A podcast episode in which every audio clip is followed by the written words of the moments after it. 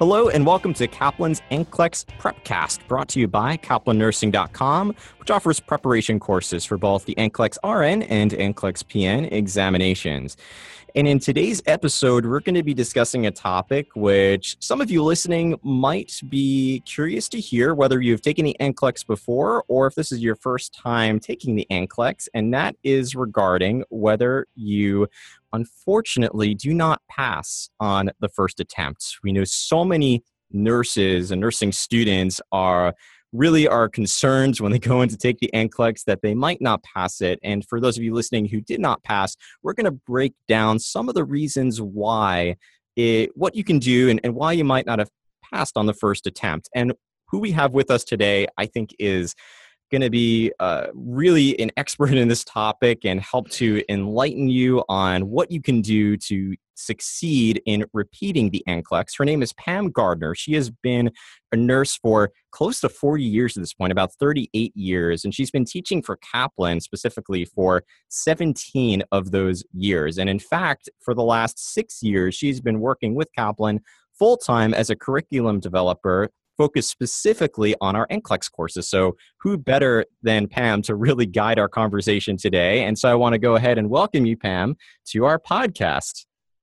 Hi, Matt. Thank you uh, very much for having me today. I'm, of course very excited to be here. We are excited to have you as well. Hope everything is uh, going well. And actually, you are teaching a course this week in Utah, aren't you? For the- I, I am. I am. I'm on the uh, last day of the course, and so I had the morning free. Students are taking their um, practice test, and so this worked out perfectly. Which I'm is enjoying excellent. Utah.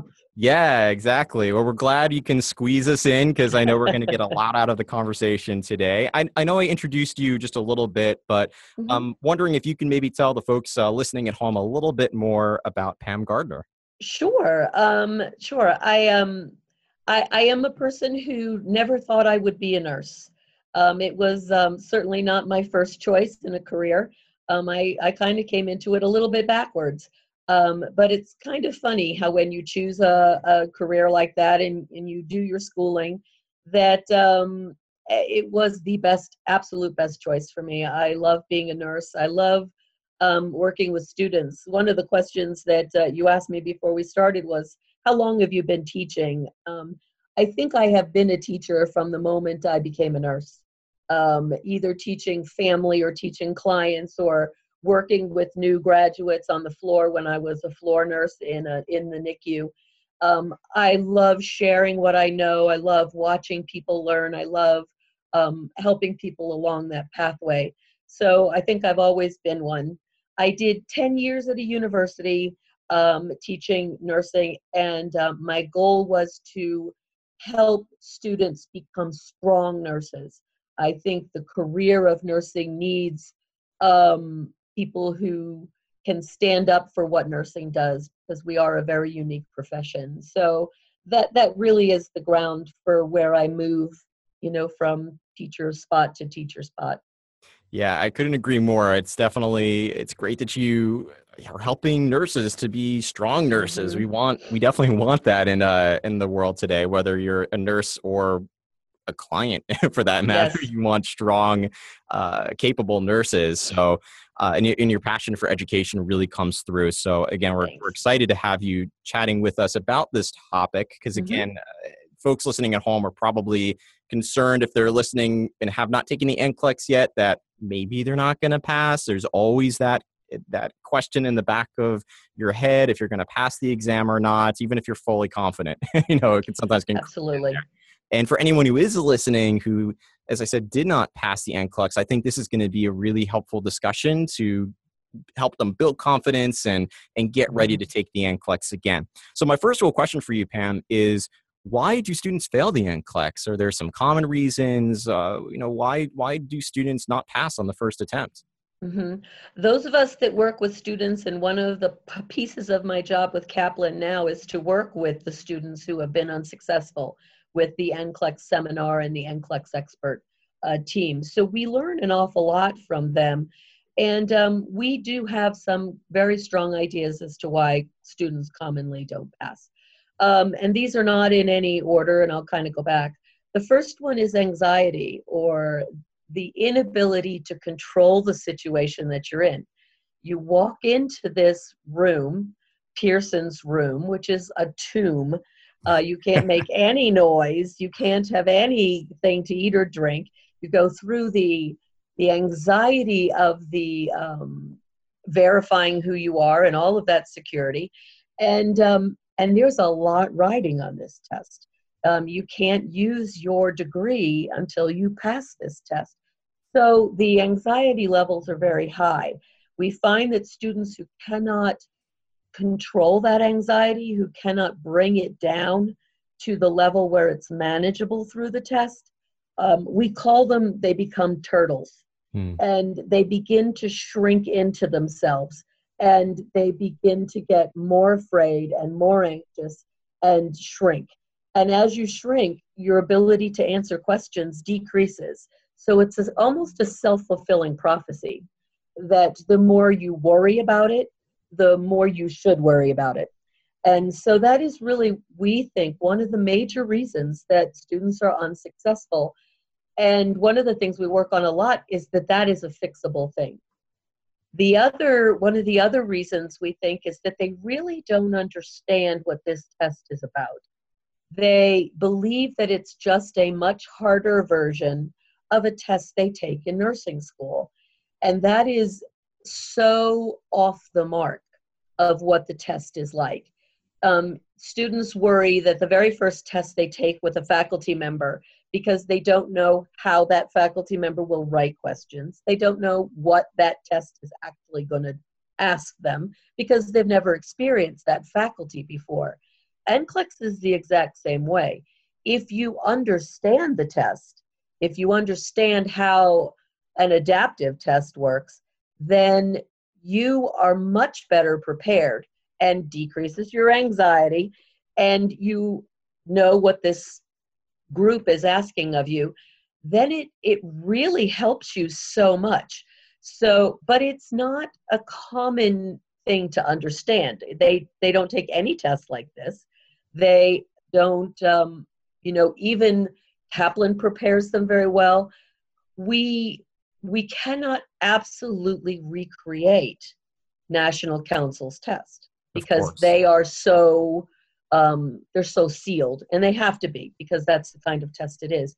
So we get everybody very close, but a lot of students don't think they really need to understand it. They're so worried about we'll talk about in a in a little bit I'm so buried about content that they don't understand how something works and that is so important so those are really what we believe are the three biggest things. Anxiety understanding how the test works which is the cat part and understanding what is NCLEX actually testing you on. That and, and those are the three. Yeah. yeah.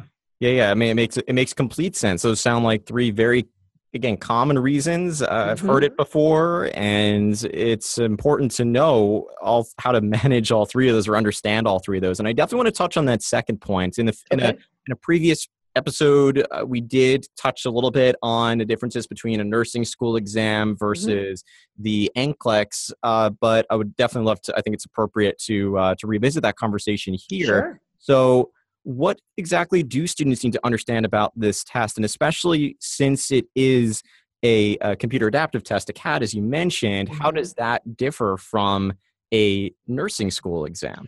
Sure. Um, the first thing to understand as a as a candidate pardon me to take this test and for those of you that are listening that haven't taken the test yet listening to this podcast is an excellent opportunity for you to be aware of what you need to know before you go in. So, um, as schools, um, educating uh, institutions are tasked to teach you content, to get you the groundwork of what you need to know before you move on to becoming that nurse and understanding what nursing is. When you leave school, you know a lot because schools teach you a lot, but the process of becoming a nurse takes, and this is in the literature, approximately two years. And it's called for becoming a novice, which is knowing a lot of stuff, to an expert, which is being able to think and perform and, and think like a nurse. That doesn't come right away, but the schools are tasked with teaching you that base. And so their tests are designed around finding out do you know the symptoms of a particular disease? Just list them. And do you know how heart works? Just tell me. And but that's their job. And so they have to test that way. It isn't until towards the end that they begin to start asking questions about what does that mean? If you have somebody's heart that isn't working correctly, now what are they going to look like? And the key question is, what are you going to do about it? Hmm. So that's the difference in the way schools test because they have to test knowledge versus the NCLEX, which used to test knowledge. When I took the NCLEX, you know, in the time when we had to write on chalkboards with pieces of stone, um, it was a knowledge test. Did you know what this is? But nowadays, because nursing has shifted so much, and you have to be able to hit the ground running when you come out as a student with your brand new license, you have to be able to think on your feet almost immediately. So that is what NCLEX is testing. Not do you know it, but what are you going to do about it when you see it? And that's what students struggle with. So, how does the computer do that? Well, it does it by asking you increasingly harder questions. And those questions sit way up above the passing line. The knowledge questions are below the line, and the test starts above the line. So you can take this test if you are if you are aware of how nurses think and that the test is asking you what to do, not what you know. You can take this test without ever getting to those knowing questions. You don't ever have to take the questions below the line. And because it's really hard to do those, they can choose any book that nursing schools use. They have a library of all of the published nursing books. They can open any one of those and pick a sentence and write a knowledge question about it. You, you'll never know all that stuff. You can't know all that stuff. But if you know how to think about what to do, and the whole key is NCLEX is testing one construct or one thing. It tests safety. Can you keep your clients safe, even if you don't know something? But can you figure out how to keep them safe? So every question comes down to a safe answer. And if you know that when you're stuck, that helps because you step back and say, okay, I have no idea what this drug is, pharmacology. I have no idea what it does, but which is the safest answer that I have out of the four I get. Then now you can think about your answers, even without knowing specifically what that drug is about. And that's what NCLEX wants to know if you can do. Keep your clients safe. Very interesting, and I like your uh, you know discussion of content versus critical thinking. That mm-hmm. is uh, we we say this over and over. Content, like mm-hmm. you said, it, you need to know the content. That's foundational, but there's no way to know everything. So on this test, right. and even in the nursing field, it's all about that clinical judgment, critical thinking mm-hmm. skills. That's what will make you successful on this exam and successful as a nurse as well. Yes. So, yeah, go ahead. Oh no, go ahead. I was just I was agreeing with you. I wasn't sure if you wanted to add anything else, but yeah, glad, glad we're both in agreement on that point. So when it um so let's let's actually start talking now about uh, a little bit more about not passing the NCLEX. Mm-hmm. Uh, you know, we, we we understand sort of the reasons why students fail, and of course, you're not going to know right away whether you passed or not, which is always nerve wracking. But yeah. let's say that you finally get that dreaded letter and mm-hmm. see that you do not pass the NCLEX. What then? I mean, what should be what should students do at that point? Yeah, that's a great question because it, it is so overwhelming um, to students. They will they can unofficially sign find out at 48 hours by making a phone call. Um, it is accurate, but it is not official. Hmm. So it officially is when the letter comes in the mail for you. And you're you're terrified to open it. Uh, you know, even I know students that even though they've found out by making the phone call, they still hold out a glimmer of hope that when the letter actually comes that um, it will be a different finding. Yeah. So the first thing that that i like to tell students when when they're talking to me or when they've called because they usually call is that you need to take time to grieve this loss this is a significant um, blow to to to the person um, and so it really does you have to think about it. You have to let it overwhelm you just a little bit. It is okay to be upset. It is okay to cry. It's okay to be angry. You, you know, everybody who's taking this test knows the five stages of grief. You know, you're in denial between the phone call and the letter. You are in denial yeah. um, that this really won't happen. Let yourself go through those processes because if you don't when you try to re-prepare you're still you're still hung up somewhere you know if you're in if you're still in denial or anger how do you prepare if you are angry you, can't do it very well. And and if you don't do it very well you're just going to fail again when you take it again. So what's the point in that? Um, there's a, an old movie i don't know if many students have ever seen crocodile dundee but he talks about um, some they come down to see him in in australia and he they said something about well who do you talk to when you have a problem? He said i tell my mates you know i tell my friends. And to just even say it out loud i am so disappointed. I have i have been unsuccessful with this test and let the people around you support you. They you know they will do that. And that that makes it easier to come to grips with it. So once you've done your grieving, then now you have to put a plan together. And I tell students who take our seminar for unsuccessful students, they all feel pretty bad when they come in. And I ask them a, a feeling word and I tell them to write it on a piece of paper. I feel like a failure. I feel sad. I feel, you know, take that, put it on a piece of paper, crumple it up, and throw it away because they are the bravest people I know. It is so hard to be unsuccessful and to go back and do this again. That is so brave. But they see themselves as being unsuccessful or or not worthy. And and I tell them all the time they are. You have they have to switch your thinking from this being a negative experience to this being a positive experience. I am brave and I can do this again. And and I will. And it's a matter of mind over matter, convincing yourself that this is an okay process. Everyone has failed at something. There isn't a human being on, on this earth that has not failed at something, but it's the brave ones and it's the ones that go back and say, I can and will find a way to do this that really are, are those are strong people. Those are very strong people. And so they need to you need to get your mind there.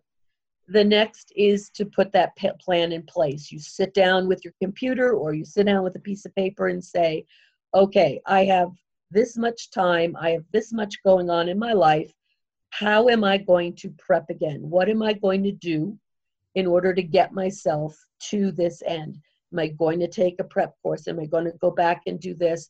Am I going to go talk to my faculty? How can I get this done? And once you have a plan, then you have something to move forward with instead of just going, I don't even know where to begin.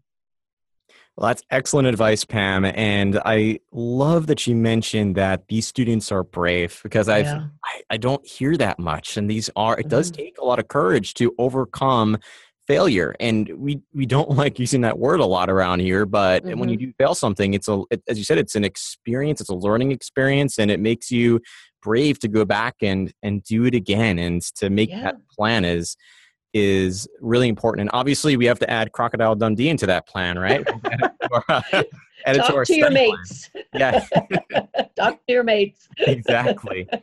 Now, I do want to touch upon that first point you mentioned way yeah. back about why students uh, might not pass the NCLEX Mhm. being test taking anxiety. We talk Yeah. about this a lot at Kaplan because we Yeah. know that every student who comes to us is anxious. Even the strongest students are anxious, Mm-hmm. and it, it certainly can be a factor in in not passing the exam.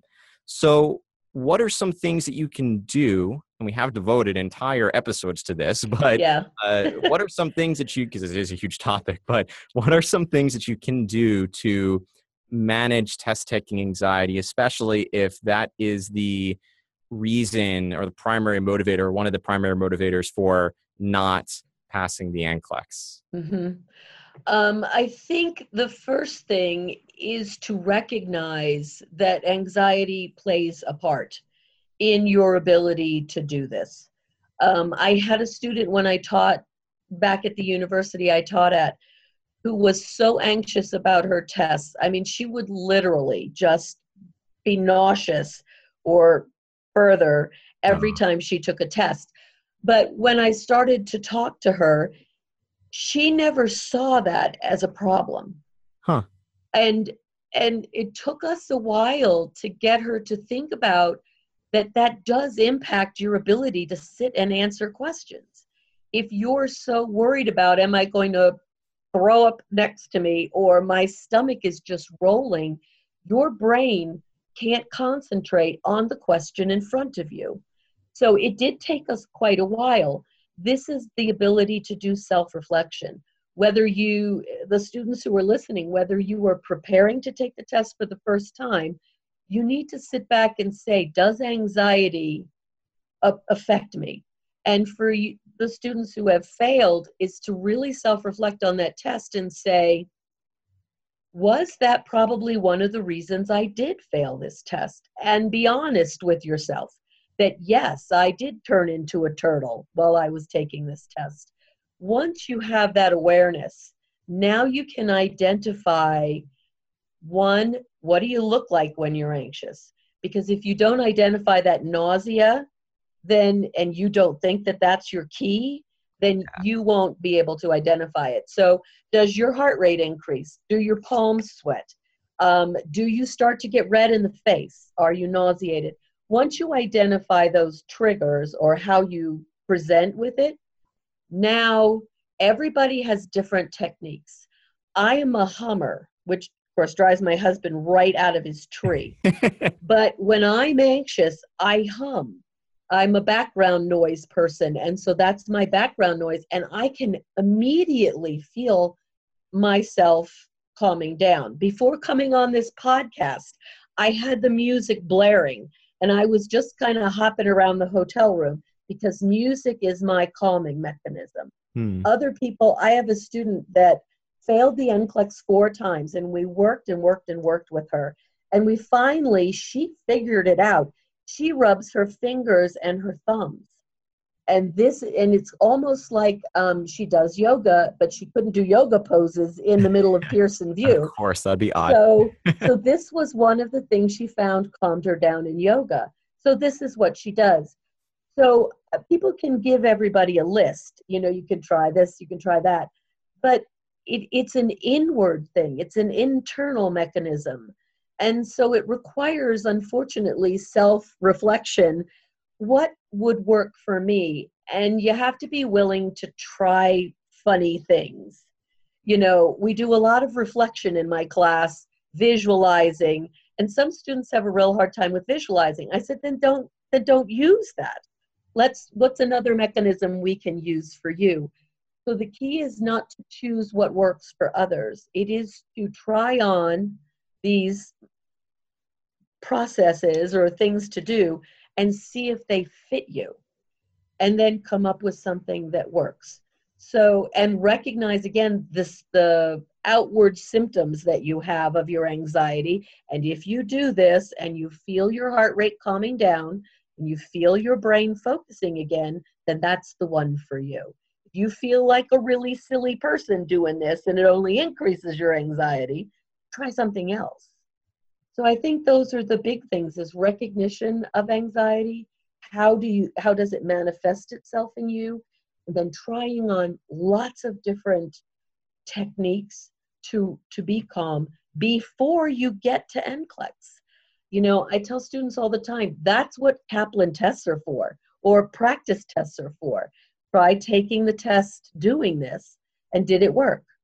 You know, the, those are safe zones. All of these practice things that you do are not just to learn a content thing, they are to practice dealing with anxiety and how does it relax you. I love that, Pam. I think it's a really important point that we we often miss is when you do these practice tests, as you said, whether it's with Kaplan or however, however you're or doing, yeah. there's it has that mutual benefit. It it not mm-hmm. only, as you said, teaches you the what you need to know and gets you ready for the test, but it also psychologically gets you ready for the test. You know exactly what to expect on test day. Yes, if if we go back to the three major things, the three things that we think are the three major w- reasons students fail, none of them are that you don't know enough. Yeah. None of them are that. They are anxiety. They are that you didn't understand the test and that you didn't understand what they were after. None of them are that you didn't know enough content. Students usually do not fail for that reason. Very few do. They fail in a very short period of time 75 to 85 questions. Those are the students who do not know enough. Everybody else, it's these other things that are getting you. And that's, I'm glad you brought that up because it, it segues well into what I wanted to ask next, actually, which is you're right. A lot of times, or most of the time, it's not that you don't know enough. That's right. not the reason that you failed. Mm-hmm. And yet, if you look at what students do, so many will go back and just study more. Yes. So that brings up the question of students who do focus too much on content mm-hmm. And not enough on critical thinking. Uh, what are the things that they can do rather than going back and open up all those textbooks and mm-hmm. studying everything all over again and trying to figure out what what they didn't remember? how can they build the critical thinking skills necessary to perform well on the NCLEX? Yeah, it, it, it is hard. For some students, learning the process of critical thinking um, comes very easy to them. They, they are normally just good critical thinkers, no, whether in nursing or whether outside of nursing. For others, um, it requires an awareness. Um, not i'm going to plug but um that's just fine they, okay thank you um but i think it's it is finding a method that helps you figure out what critical thinking is um i tell students all the time i i don't work i work at kaplan because i loved the decision tree i don't love the decision tree because i work at kaplan yeah. i came here because i I absolutely firmly believe and love the process of learning. It gives me a pathway to critically think. And when you're not sure what that even means, how do you look at anything if you don't know what critical thinking means and figure that out? I needed a way of learning it.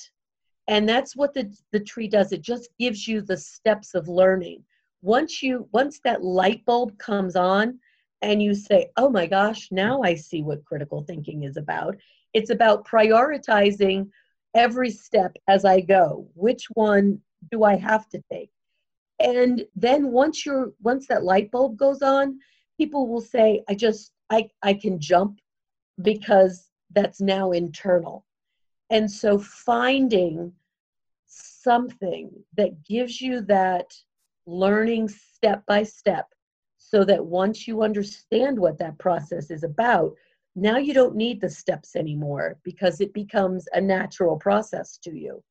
But it's it's having somebody give you the stairway to go up the hill rather than standing on the bottom and going, I don't know where to put my foot because I, I just don't understand what this is about.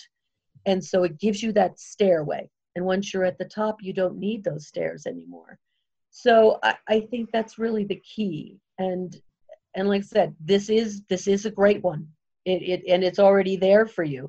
There are other ways to go, but find a stairway instead of just But the key is to recognize that the more you know will not help you. And that's understanding the cat.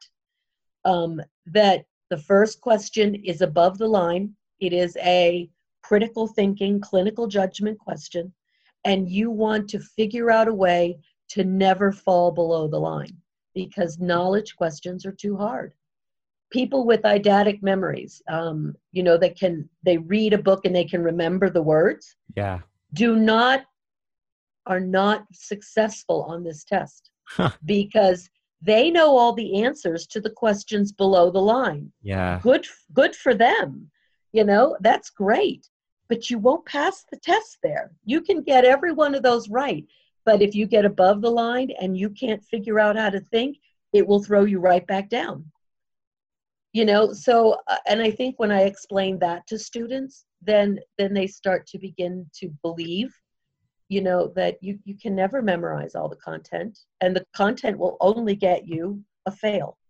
You have to know how to think yeah very important to remember and i like I, we talk about this with students a lot too you know, everything mm-hmm. below the line is content Mm-hmm. Everything above the line is critical thinking, and you only pass by knowing how to answer questions above the line. So critical mm-hmm. thinking is incredibly important. And uh, seriously, not you know not a problem at all with the shameless plug because okay. you know, there's there's two reasons, if not more, that you and I are both here, and, and one yes. is we care about you know our students and watching them uh, succeed and helping them to succeed and number two because we believe this program is the way i do I, I really honestly do yeah mm-hmm. So no no worries at all on the shameless plug. Okay, thanks. uh, but I do want to branch out a little bit because when sure. we talk about the NCLEX and the nature of being computer adaptive test, one thing I don't mm-hmm. think we've addressed yet, uh, but I think we have in the past in, in other episodes, is the fact that students can see anywhere from 75 questions mm-hmm. to 265 questions and all depends on how they're performing how the what the computer if the computer is ready to make a decision or not is right. the, the bottom line mm-hmm we I hear this all the time. Either students, who, you know, students who just come out of the test, they don't have the results yet, and they say, you know, the test shut off at 75 questions. It was so hard. I know I failed. Mm-hmm. Or I went all the way to 200, question number 265 or 260, or went like way all the way to the end. And it, must mean I'm a terrible test taker. I don't know how to take this test. I mm-hmm. probably failed is there any validity to these statements? Um, kind of loaded question there. What are your thoughts on hmm. feelings on this? Yeah, there are there is some validity um, actually to it. Let's talk about the low number first. So let's sure. talk about 75. Um, there are very, very, very few students who walk out of the test and think that they passed. so let's get that off the board. I used to get more phone calls from parking lots from hysterical students Oh. Um, I will tell you at seven, if it shuts off in 75, it is very, very difficult to fail this test that fast. Mm. Okay, it really is very hard. It means that the very first question that's above the line you got wrong, you fell below the line and you stayed there the whole time. That means that you couldn't even answer content questions enough to get back up above the line. Mm. That student was either totally wigged out about this test and couldn't even begin it and they couldn't even stay in it or they really had no clue about any content that's what a fail in 75 means you were totally overwhelmed with anxiety or you didn't know any any of enough of the base to even get out of the base commonly, like I said, very few students fail at that level. It's really, really very hard. Most students who come out at 75 who say the questions are hard, most often, almost always, are passers. And that means that the very first question they got right got them above the line from the very first one. And remember, what the computer is looking for is for you to have a 50% and it's not one right one wrong one right one wrong it can be three right two wrong one right one wrong so it it it doesn't look like an actual zigzag but when the computer looks at your 60 questions all of them have to be above the line. And if you got half of those right and half of those wrong it says you're done. The algorithm is really it, it's hard to explain but it works because these students are answering critical thinking questions. And they're answering them at high levels above that passing line that they put in place. And so they're very confident that these they may not know all the drugs but they're very confident that they know what to do not to hurt somebody with the drug. And that's what they're after. So that's what a, a 75 pass would look like. Let's go to the end okay? So 265 holy moly that's a long test you know Yes, that's a really long way to go and students will say oh like you said i must be a horrible test taker. Not true. If you get to the last question what the computer is telling you is you didn't put a run together below the line anywhere close because it keeps giving you questions. But what you also didn't do is you couldn't maintain 60 questions above that line for it to evaluate you. That means if you visualize what your test looked like, you were bouncing just around the line, Hmm. which means you are so close. You were so close to passing. And that's what we tell people who did this. You have no idea how close you are. On 265, the computer looks at one question only, and it's the last one. If that question's difficulty level is above the passing standard, you pass this test. And it doesn't matter whether you answer that question right or wrong. They only want to know where it goes. If you answer, if that question, 265 or 205 for our PN students, is below the line, then you fail that test. That's the only thing it looks at. Unbelievable. Yeah, so we tell students just the, the, the bit here is to look at question 264. Don't fluff that question because you know you're close. So you need 264 to go up in order to give you the shot at being above the line. But so many students who are sitting at that many questions, they get to 260 and they just say, I am so tired that they just A, A, A, B, I don't care. And what that does then is throws them below the line and they'll fail. Hmm. 260, you're so close. Take a deep breath and really focus on those last questions to get you above the line so that that last question is up there. Yeah, I think Isn't of it as the final interesting? push. It's so interesting. I think of it. I, I actually visualize it as sort of that last push in Yes. a marathon. You've been running for Exactly. so long, and there's Long. this tendency to just want to collapse before the finish Yes. line. Yep. But that's a time where you really gotta like push through, dig, Yes. deep, finish. Dig deep. Mhm. Yeah, that's just Now, totally true. the people in the middle um, between those two edges because the computer can shut off at any particular number um, it's very difficult to, there's no way to come out of that judging whether you passed or failed um, it, uh, it just because students you can't judge the questions you know knowledge questions for me are very hard. It has been a long time since i have been in school and i don't remember knowledge stuff very well. I'm a critical thinker. And so those high level questions are easy for me. The knowledge questions are hard for me. That's so, so so you can't judge a question by whether it's hard or easy for you. Um, it just depends on the kind of thinker you are. And so you can't you can't judge in the middle just know that anywhere in between the computer is just looking as to whether you got your 60 questions half above or half below or was your run of 60 questions uh, ab- below the line. You know if you are right around the line you will keep going until you hit 265 or 205 so in the middle you have shown the computer a high or a low run and that's what it looks for Wow.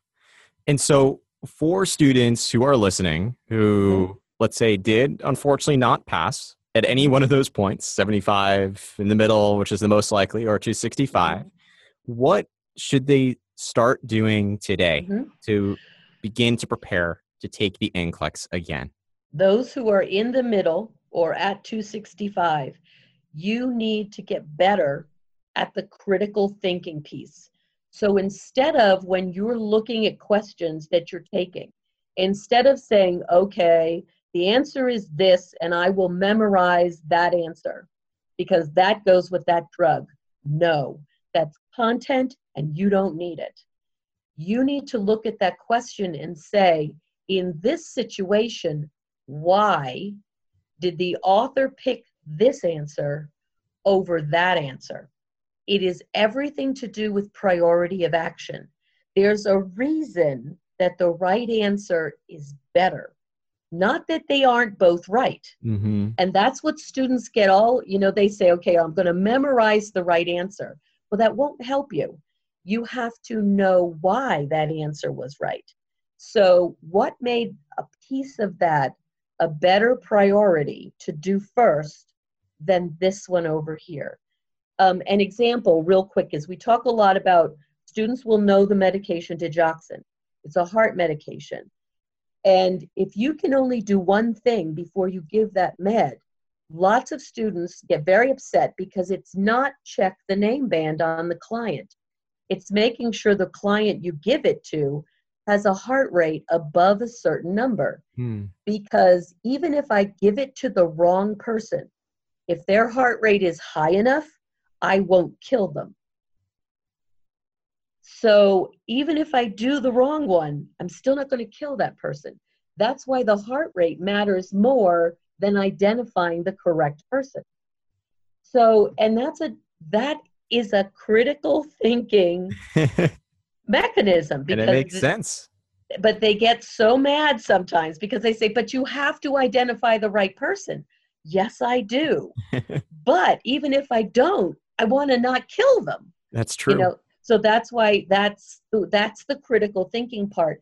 And that's the hard part. And that's where you have you should have. You don't have to have. You can do whatever you want. But that's where it helps to have that stairway to walk you through that kind of thinking until you figure out and that light bulb goes on and you say, of course, that makes so much sense. For the people who fail in 75, you need to take a deep breath and decide was it anxiety that got me? Because if it was anxiety that got you, that's what you have to work on. But if it was really that you had no idea what any of that content was, then you need to start from the beginning and you need to build up your content base. But remember that just doing that will not help you pass. You must add the top part because it's the base, but it's the top of the pyramid that passes you. But the base has to get you there. Yeah, that makes complete sense and, and definitely gives those listening a framework, action steps to start taking Yeah. today. Find that stairwell, take that stairwell. and go from there. And uh, my last question for you, Pam, is I'm sure that there are, since we've been talking and, and using the word fail so many times in this Yeah. podcast, that uh, you know students might be concerned, either those who Mhm. are taking the test for the first time or those who unfortunately didn't pass and are now going to take it again and try to pass this time. So, what advice would you give to the students who are potentially a little bit anxious, uh, especially with us talking about this topic for Mhm. uh, taking the NCLEX? Oh, wow. Let me think. a um, big I think, but I think that knowledge is power. I really do. Knowing, just knowing and embracing that you're going to do everything you possibly can to the best of your ability, following some kind of game plan. That that knowing that failure is an option and because i kind of believe that once it's on the table that that's something you can deal with but by not even recognizing that because i know it's in your brain it's like people who don't want to talk about somebody who died with the person who's left. Do you really think they they're not thinking about it? I know that you're thinking about failure. I know that that it's in the back of your mind. But by addressing it by saying that it is a possibility but now you have heard lots of information about if you haven't taken the test yet what to do to prevent that from happening if you have taken it and you were unsuccessful now i have a plan because plans take the anxiety out of that end. You know, so I think the recognition of it is so important. And it's one of the reasons that when we do the failure seminar, the the success we call it the success seminar because that's what we want out of you. We don't say unsuccessful and we don't say that you missed the mark.